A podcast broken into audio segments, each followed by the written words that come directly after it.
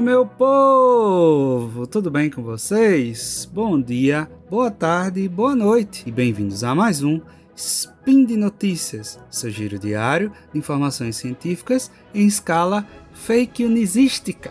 Meu nome é Pedro Ivo, o não tão famoso Pi. E como foi o carnaval de vocês? Espero que tenham se divertido para quem é de diversão e descansado para quem é de cama e série na TV, que é o meu caso. E nesse 24 de fevereiro falaremos sobre gaiola de Faraday e o impacto de celulares, Wi-Fi e o Bluetooth quando se é cometido por raios.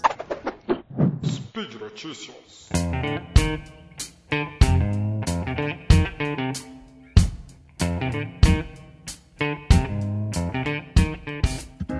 Spin de hoje vai ser um pouco diferente do que eu sou acostumado a fazer, trazendo histórias da tecnologia entre si. Eu recebi de nossa ninja-chefe, a Juliana Cabral, para quem ainda não sabe, temos ninjas que ficam nos ameaçando se não entregarmos o spin no dia certo. E Ju é a chefe deles. E ela mandou para mim um vídeo que tinha um carro que aparentemente tinha sofrido uma descarga de um raio estava parcialmente queimado. E junto com esse vídeo veio um áudio com explicação meio maluca sobre o que tinha acontecido. Ela já sabia que a explicação era absurda e totalmente errada, mas mandou para mim para confirmar. E eu achei legal e trouxe para vocês para a gente discutir um pouco sobre isso.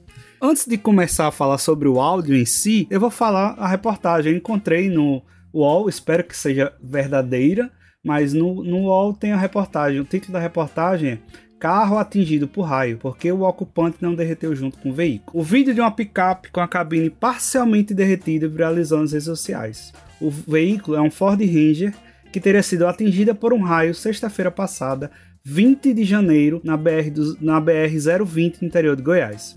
Segundo o mecânico e autor da gravação, identificado como Nego Bill, o raio atingiu a antena do Ranger que estava coberta por seguro e teve perda total. As imagens do acidente impressionam parte do painel e do volante bem como o teto, banco do motorista e para-brisa foram danificados por um incêndio, consequência da descarga proveniente do raio que aparentemente inutilizou o sistema elétrico da picape. Conforme o mecânico, o motorista estava ao volante da Ranger quando o raio o atingiu, mas incrivelmente saiu ileso de lá.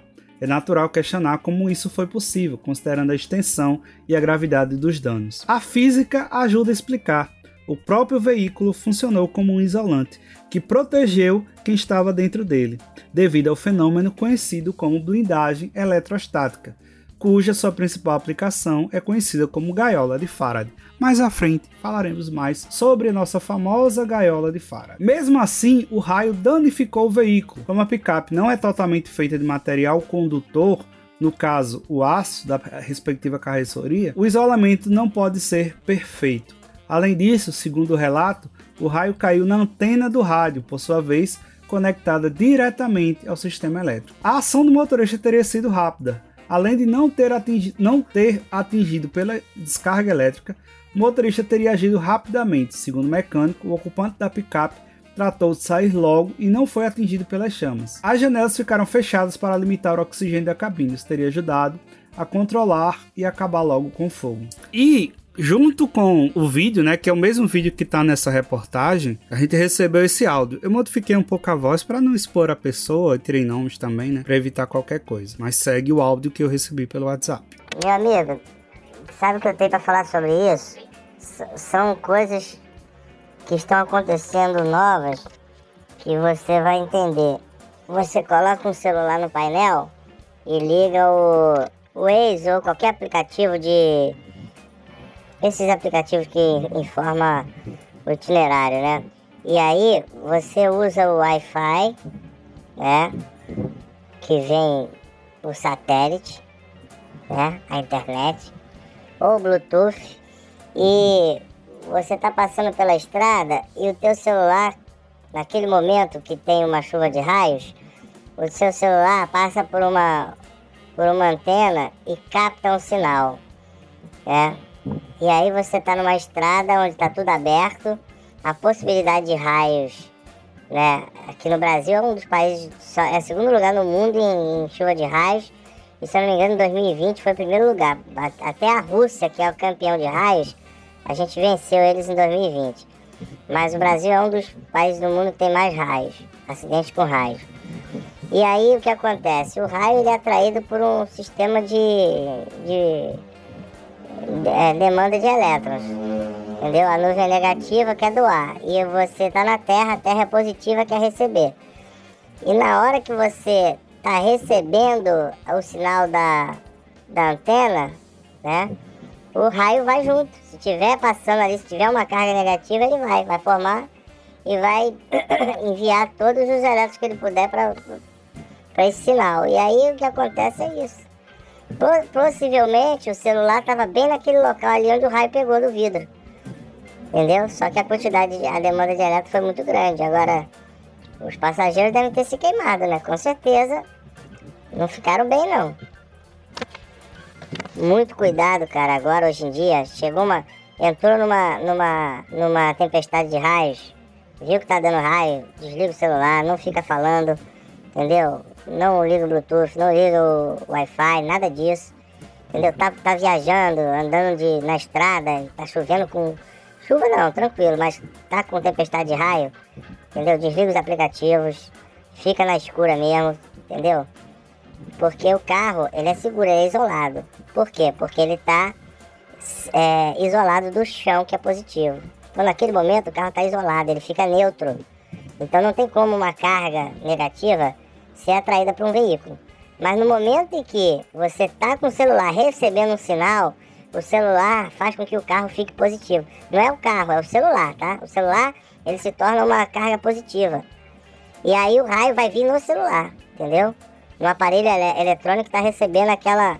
A, que está pedindo aquela carga negativa. Entendeu? E outro dia eu vi um cara usando fone de ouvido ligado no Bluetooth. Ele estava no metrô e de repente recebeu uma descarga e morreu na hora, caiu morto já. Entendeu? Então é perigoso demais usar aparelho eletrônico, principalmente celular e fone de ouvido, próximo à rede de alta, principalmente locais onde, tem, onde demanda muito, é, acima de 1.500 kVA, entendeu? E o metrô é, apesar do metrô não ser 1.500 kVA, mas o cara tava usando um fone Bluetooth muito forte. E ali naquele momento ele deu azar de uma descarga. Na hora que ele recebeu alguma mensagem, a descarga veio junto.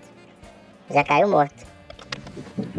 Agora vamos destrinchar um pouco o áudio, né? Quando ele fala de Wi-Fi, é um erro besta, de confusão mesmo, né? Gente nem considera isso. Ele queria falar 4G, 3G ou coisa do tipo, né? Que é a conexão que a gente tem com torres de celular. A gente não tem conexão via satélite, tá? Existe conexão via satélite para celulares? Existe, mas são poucos celulares, é outra configuração, é outro preço, é outra coisa totalmente diferente disso, certo? A única conexão que ele tem via satélite, no caso, é o GPS, que é uma conexão de via única, ou seja, ele só recebe informações. Mas, e aí? A pessoa fica mais susceptível a raios se estiver com fone Bluetooth usando GPS? Não, né? Não fica. Não se preocupem com isso, podem continuar usando seus aparelhos. E o que recomendo é que vocês não fiquem andando por aí no meio da tempestade de raios. Procurem um local seguro que tenha um bom sistema de proteção contra descargas atmosféricas. Mas, se você estiver no meio da tempestade de raios, use seus celulares para se localizar, né? A conexão de GPS é tão ínfima, tão pequena, tão baixa potência que não faz diferença nenhuma para o raio. Então desconsiderem totalmente essa parte do alto.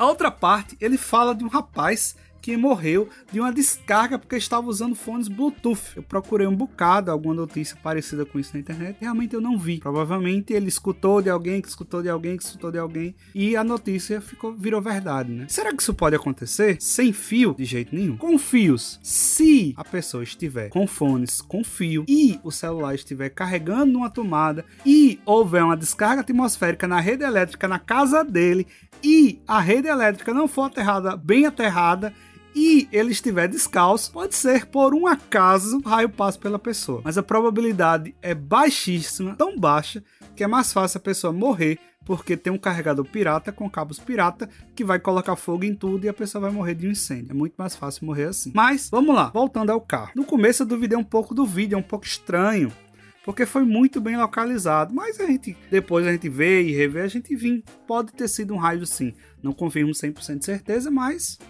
pode ter sido. Graças à famosa gaiola de Faraday, as pessoas que estavam dentro do carro não sofreram a descarga. Mas o que é a gaiola de Faraday? Por que ela protegeu a pessoa que estava dentro do carro? A gaiola de Faraday nada mais é que uma aplicação clássica do fenômeno conhecido como blindagem eletrostática ela ocorre em materiais condutores, que, em sua principal característica, os elétrons sempre procuram a superfície. Por quê? Porque você vai ter um espaço maior, eles conseguem. Elétrons são cargas negativas, elas vão, vão se repelir uma das outras. Então, quanto mais espaço elas têm para se afastar uma da outra, melhor. Então elas sempre vão procurar a superfície, né? Se você colocasse, ah, eu vou agora, eu quero colocar todas, vou colocar todas no centro daquele material.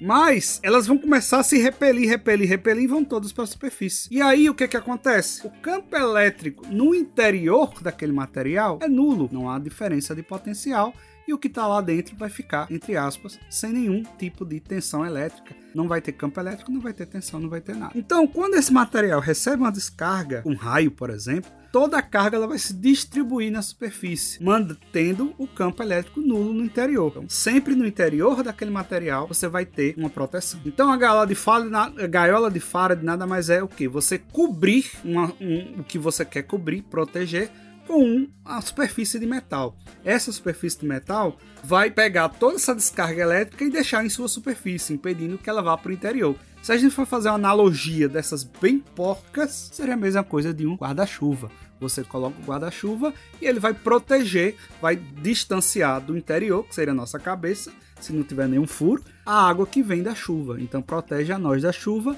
a gaiola de Faraday protegeria nós de uma descarga elétrica. O carro ainda é um local seguro para se ficar no meio de uma tempestade de raios. Se você não tiver nenhum outro local, não fique debaixo de árvores, tá? Estou falando de um local que tenha mais segurança do que o carro, é recomendável que você sempre fique dentro do carro, certo? Mas sempre lembrando, se tiver um local que tenha um bom, uma boa SPDA, um bom sistema de proteção contra descargas atmosféricas, sempre procure esses locais. Todos os prédios mais novos têm, por obrigatoriedade, ter um sistema bem feito de SPDA, que protege todo mundo, certo?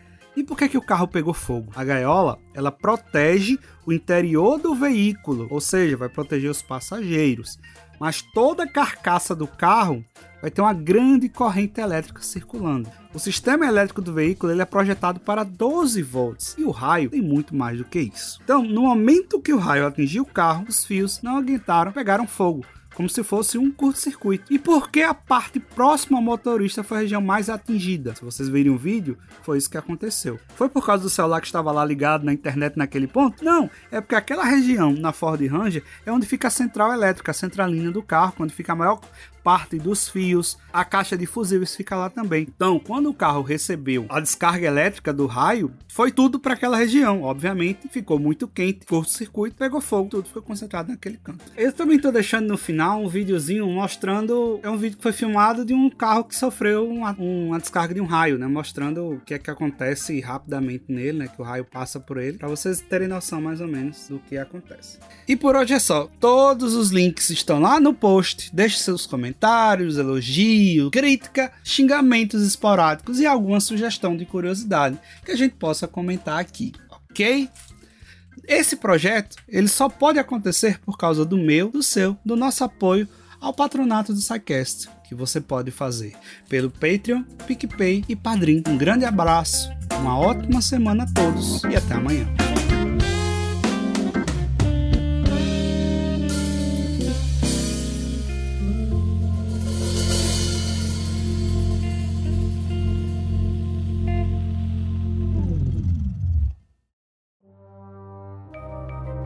Este programa foi produzido por Mentes Deviantes. deviante.com.br.